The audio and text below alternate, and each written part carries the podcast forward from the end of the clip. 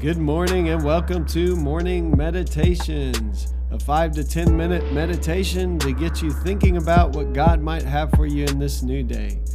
I'm your host, Pastor Nate Cook, so we hope you'll enjoy your meditation for this morning.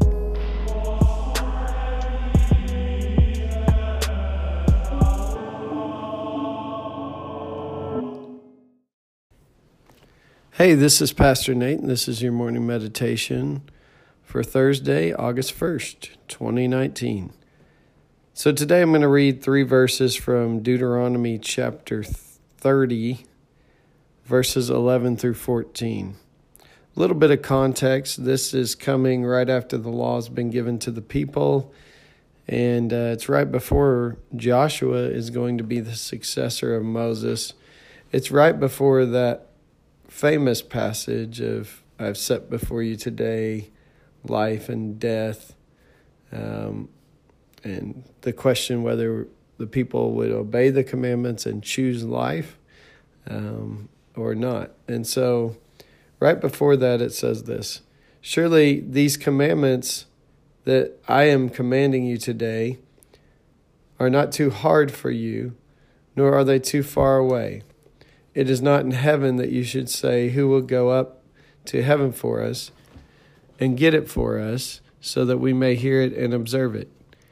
Neither is it beyond the sea that you should say, Who will cross to the other side of the sea for us and get it for us, so that we may hear it and observe it.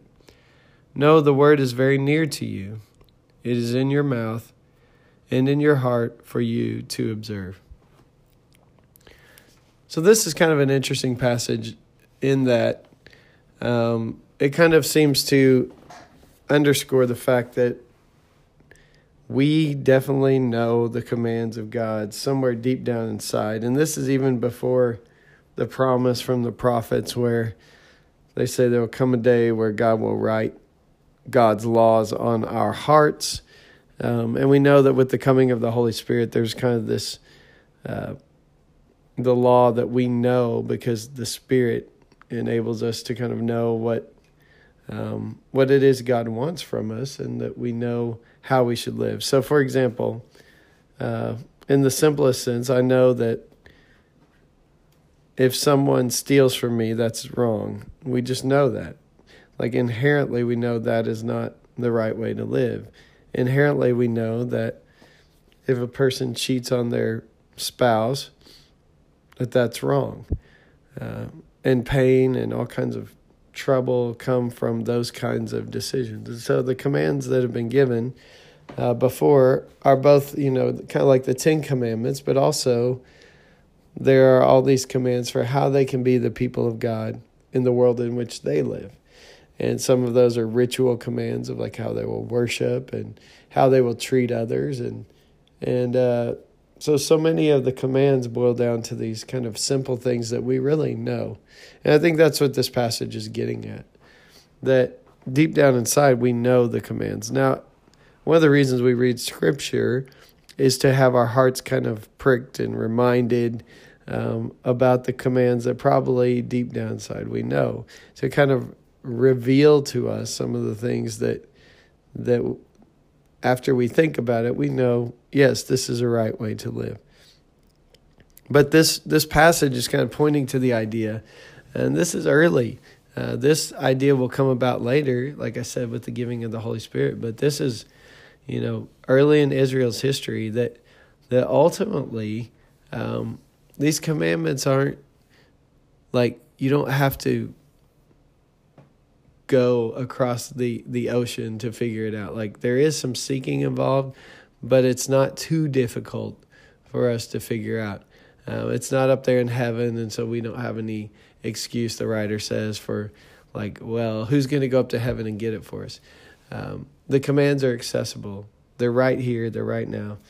They're available for us to hear and then to obey and to trust. Uh, so it says, The word is very near to you, it is in your mouth and in your heart for you to observe.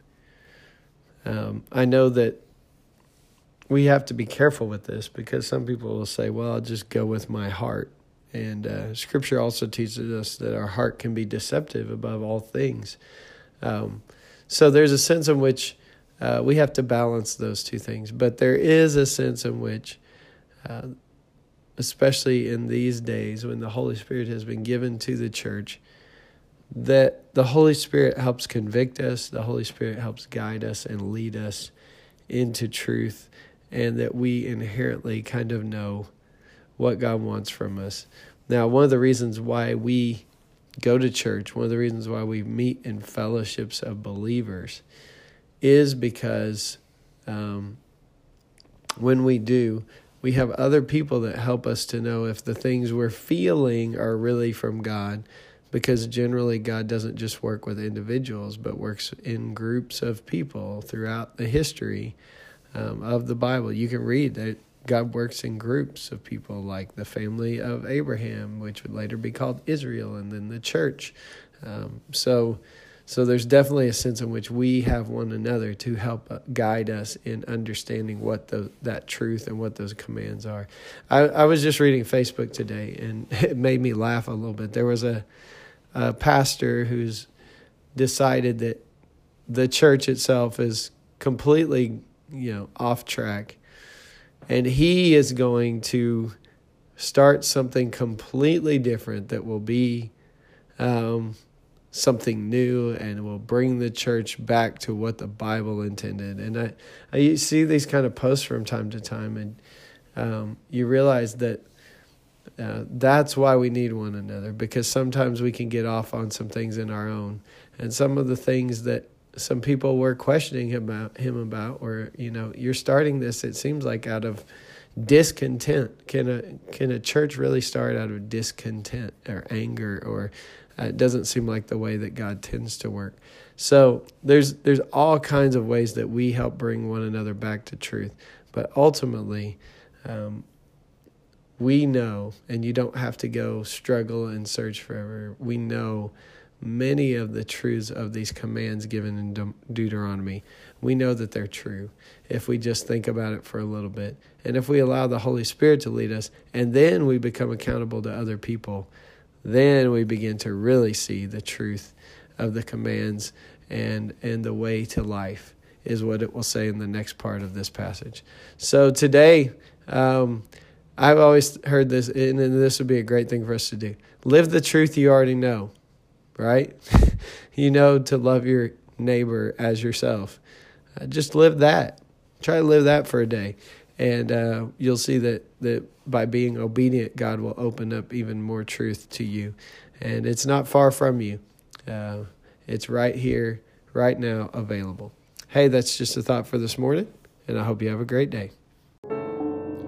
Well, thanks again for joining us for this morning meditation. Hey, do us a favor rate us on iTunes or even leave some feedback about our podcast so that other listeners can know how much you enjoy your morning meditations. Hey, have a great day.